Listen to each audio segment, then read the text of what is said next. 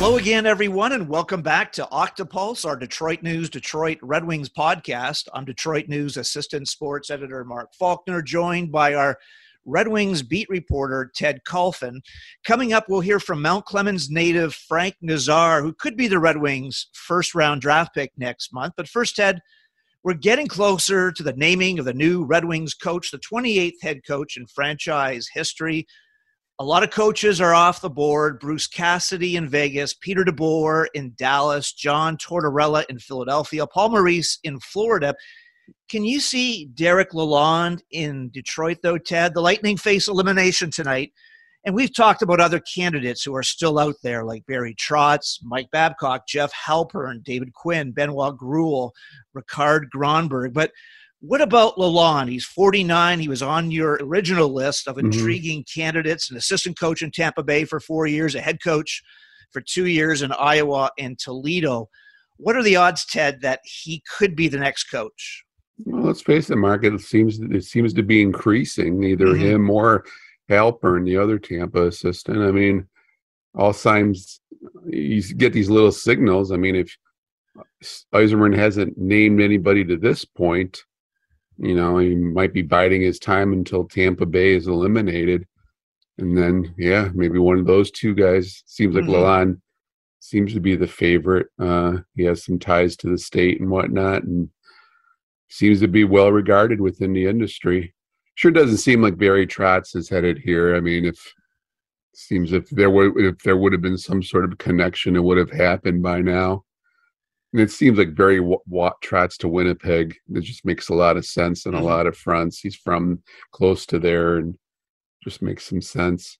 So yeah, I would I would agree with you. I think there's a good effort, good chance, and probably will be one of those Tampa assistants, and likely to happen. Probably, oh, I don't see why it wouldn't happen within a week or so. I mean, mm-hmm. at the, at that point, if Tampa is eliminated, uh, I don't see why not. Yeah.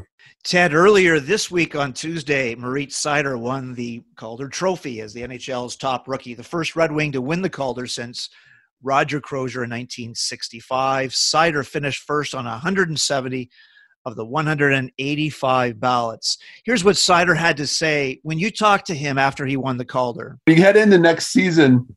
What areas of the game do you want to improve on? You think, or you can work on?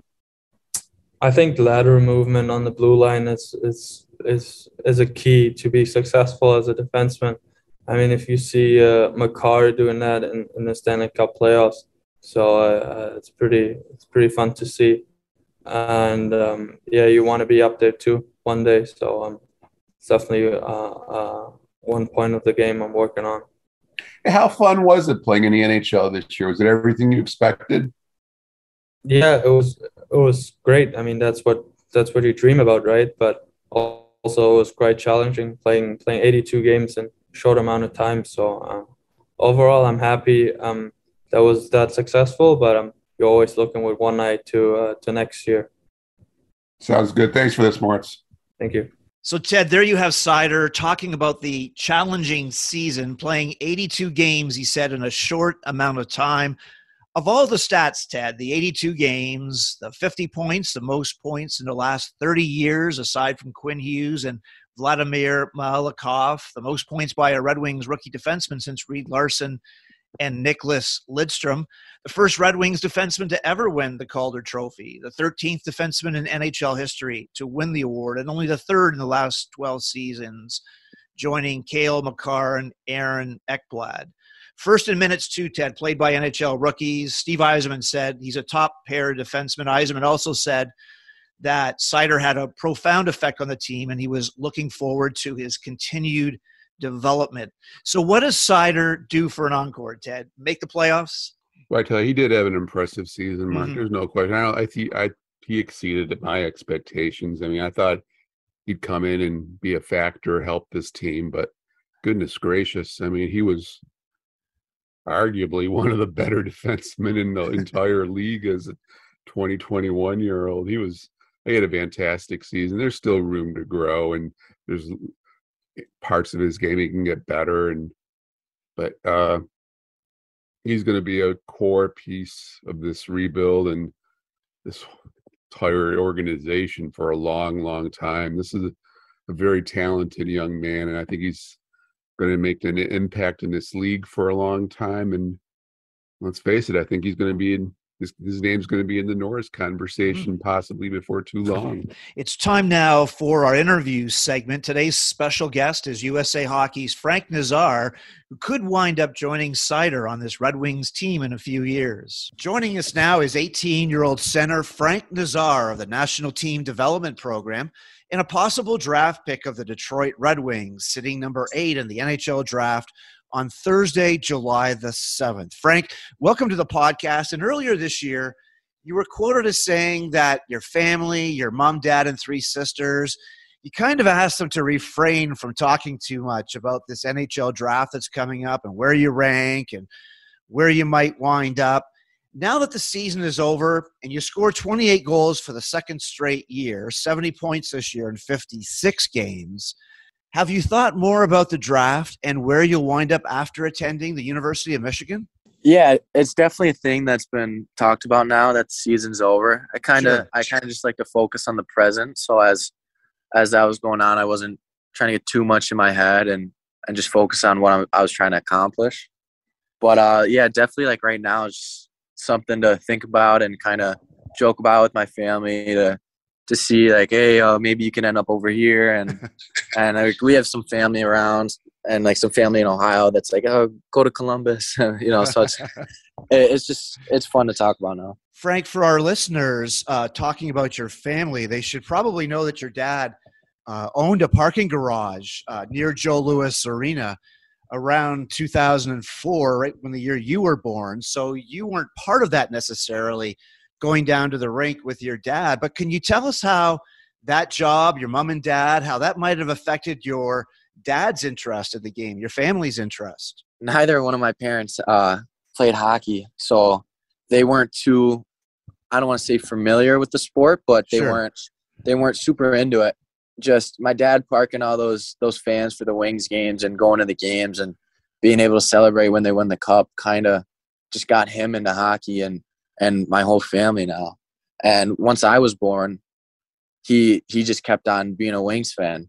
Mm-hmm. And one day he was watching a, a, Wings game, and I walked in and and I was watching it with him, and he he asked me if it looked fun, and I was like, yeah, this looks like a lot of fun. So he he signed me up to play. Frank, what was it like learning the game in Mount Clemens, uh, the rink, uh, growing up before you even got to Honeybaked?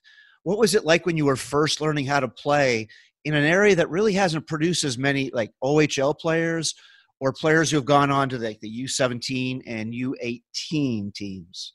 I would say for me, I think it was a great experience, and and that's mm-hmm. why I always end up coming back to Mount Clemens for the summer. It's just like this is my hometown, and this is where I want to be, and there's so many family and friends over here.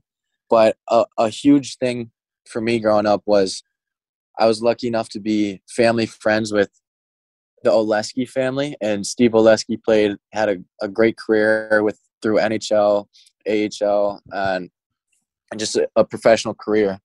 And hmm. he was lucky enough, or I was lucky enough to to have him guide me and kind of help me grow as a person and as a player. And and I got to give a lot of credit to him that he helped out a lot through the summers and and I just all thanks for him. I imagine he must have really been happy to see you go to that honey Honeybaked team. I wrote a story about that club, the U15 team. You had 12 players selected, which was more than any other team in Ontario or in Michigan at the time. Max Namestnikov, he went to Sarnia third overall. You were taken by the London Knights in the fifth round. That's Mark and Dale Hunter's team. That's a powerhouse. Were there any real doubts? Did you talk to um, anybody else about – the decision. It must have been a, a, an amazing opportunity to come to the USA Hockey here in Plymouth. What about the OHL in that year with Honeybaked? 127 points for you that season, 55 games and 49 goals, Frank.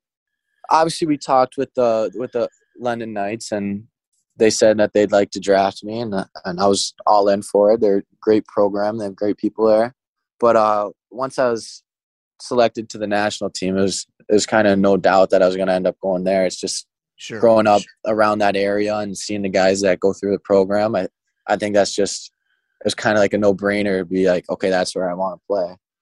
So um, personally, for me, I, w- I was kind of lost. If like if I didn't make it, I wouldn't have known what to do. So thank God it, it worked out. Frank, you're also the latest player who has a connection to the Red Wings. Your dad, of course, working down at Joe Louis Arena.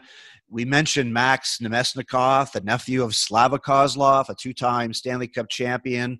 I mentioned Cutter Gauthier and his dad. His dad actually was a teammate of Chris Draper's in Winnipeg and in Moncton. In fact, Sean Gauthier said he was there the day, Frank, when Draper was traded to Detroit for $1. So there's a connection there with Cutter and his dad. Uh, Cole Perfetti, his billets were friends of Chris Draper's. Alec Regula, his dad was the team dentist. Given all these connections and your dad's connection to Detroit and downtown, how would you react if the Red Wings drafted you with the eighth pick?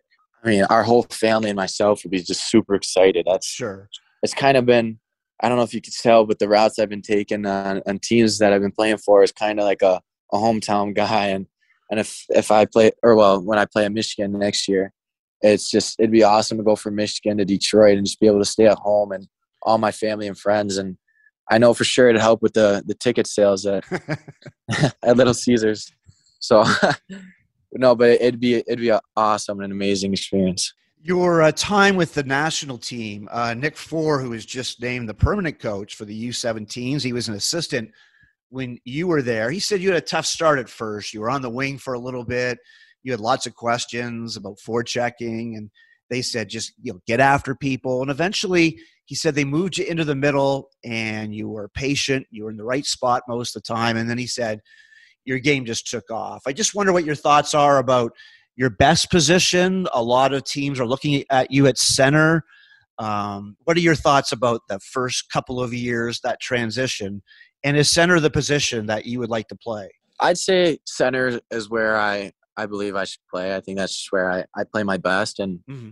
and just all around have have good thoughts and uh, just the ability to do stuff at center. I feel like I, it's a lot better than at wing but that doesn't go to to doubt that I, I could play wing as well. Uh, I actually I played wing my whole life and mm-hmm. and never actually played center until last year. Well, the 17 year. Sure. So that's it. Was it was something new, and obviously I'm still learning. It's not something you just pick up right away. So I think that once once that comes along and I start to get a little bit more experience as as a center, that it'll just take off even more. Frank, uh, Nick talks about your breakaway speed, averaging, he said, a breakaway or so a game. He said that you've got that pop, one step, and you're gone. He told a funny story once, a four on four practice. And he's along the boards, he said, with Seamus Casey, and they're watching you, and, and, and both of you can see the play develop, and they see what you're thinking. Two steps, and you were gone. And Seamus apparently said to uh, to Nick, "It's just not fair, Coach." so, so the speed that you have is something that you you have, and and Nick said it's similar to Logan Cooley's, who's been a guest uh, on the podcast as well. But what are your thoughts about utilizing that speed? For me, it's more of I'm watching what like the defender's doing, or I'm kind of reading how the play's sure. gonna to work gonna work out, and it's all about like timing, I guess, and like if you're going down on a rush and you don't have any teammates with you, then you can't go too fast or else you're gonna be by yourself. You kind of gotta slow down away from. Or if if you're coming down in the D's, trying to make a good gap and you slow down and you're just trying to switch his gap up. So it's kind of just something that sure you kind of got to read and react. Read and react and distributing the puck. I know Adam Nightingale, your coach this past year, said that there's like 900 passes in a game, and he thinks it's an underrated skill who are some of your teammates that you played with on regular lines, and what was that chemistry like with passing? Yeah, so my my line mate was Isaac Howard, basically last two years. Honestly, I, I wouldn't change a thing. I think that our chemistry was great and it worked out almost every game. And he's kind of just someone that, for me, we we kind of go to different spots. So it's like if I'll go in the corner and get the puck and I'll give it to him in the slot, and he's he's gonna score most of the time, or if I see him in the corner, he's going to hit me in the slot. So it kind of just worked out like that. And, and it was just easy to find him and he got open pretty easily. So it was, it was nice. Frank, are there players that you've seen in the NHL that, uh, that you maybe pattern your, your game after? We asked Cutter Gauthier that question. Uh, he, he liked uh, Mark Scheifele, Pierre-Luc Dubois. How about yourself? Is a Brayden Point somebody that you pattern your game after? Is there anybody at all that you watch and say, you know, that's those are some skills I would really like to duplicate? Yeah, I, try to. The guys I watched in NHL like closely are Brayden Point. He's one of them, and then also uh, Patrice Bergeron. He's just he's so great defensively, but offensively like as well. And I mean, just look at how many times he's been nominated for top three Selke But like the defensive side, mostly Bergeron, but then the offensive side is mostly Brayden Point and the way he uses his speed and and get to open open spots.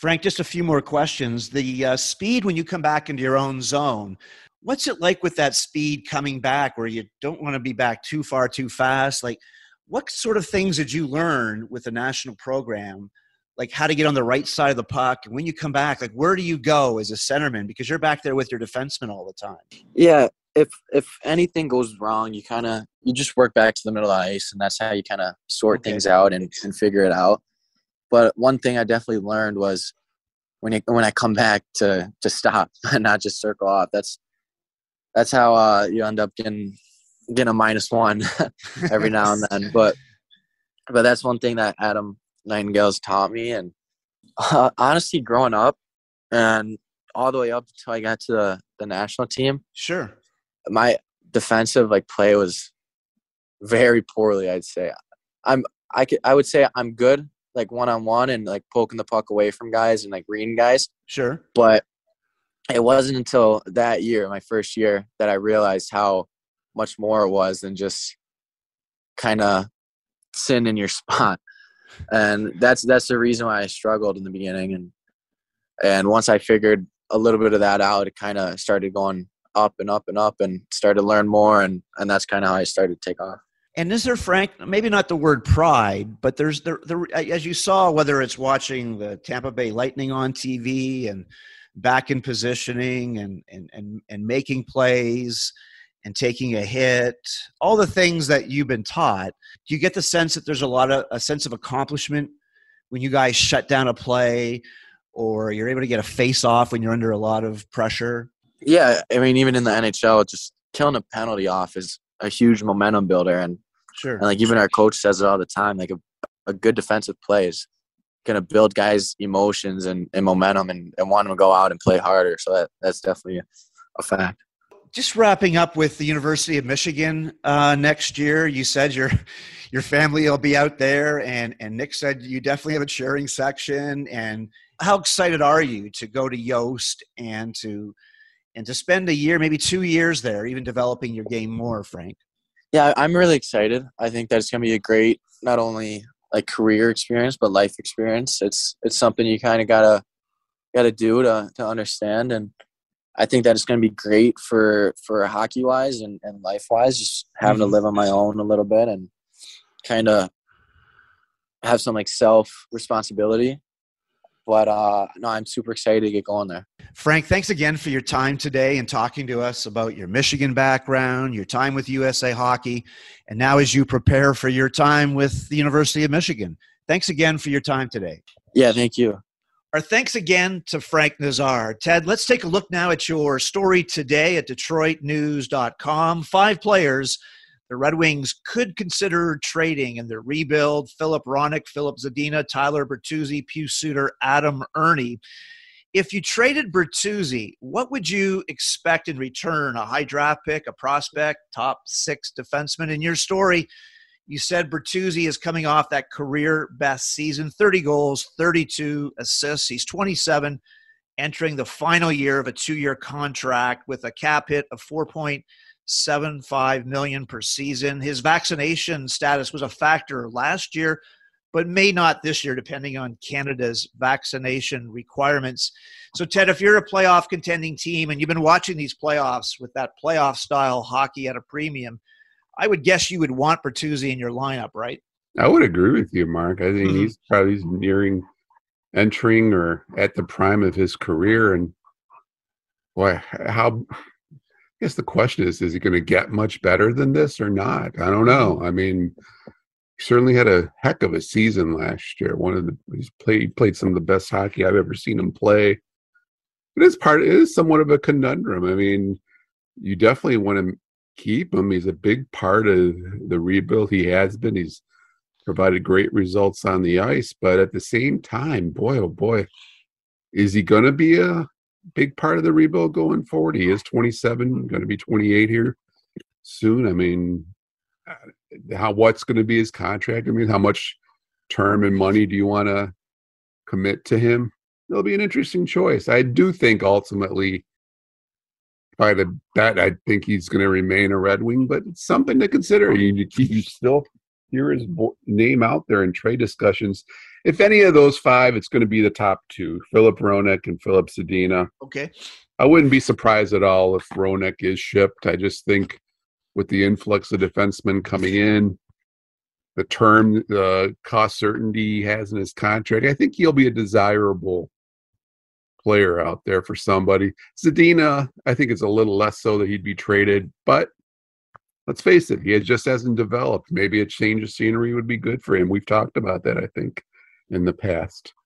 Uh, we'll see. It's going to be, a, should, should be a very interesting summer around the mm-hmm. league, I think. So, going to be a lot of names probably floated.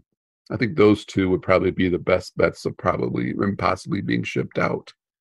And finally, uh, Ted, the Red Wings Avalanche documentary. It will be released tomorrow at a viewing party at Little Caesars and on Sunday on ESPN at 1 p.m. I watched an advanced screening of the documentary. There's even a couple of scenes with our Wojo. He's interviewed about the McCarty Lemieux fight on March 26, 1997. Wojo said he was writing his story up in the cramped press box. He felt somebody bump into his shoulder. It was Pierre Lacroix, the Avs GM and the architect of those cup winning teams. Wojo had written a column that day about Lemieux returning to Detroit, the most wanted man in Detroit. Lacroix just said to Wojo, Get out of my way. And there are a couple of expletives there that are in the documentary. There was also a scene from our Windsor Star front page that night. McCarty unloads on Lemieux, Avs agitator pummeled and wings 6 5 OT win. So, Ted, for fans, not so much about the documentary, but wonder just how good those Colorado teams were with Roy, Foote, Forsberg, Sakic, Lemieux. They didn't really have a Makar or MacKinnon, and they might be the newest Avalanche team to win the cup. They could wrap it up tonight, but they were certainly Detroit's biggest rival during those days. And what was it like covering them? I mean, it was incredible. I mean, it really was just the hockey was sublime. The intensity was unbelievable we've all seen the video. We've all seen the interviews.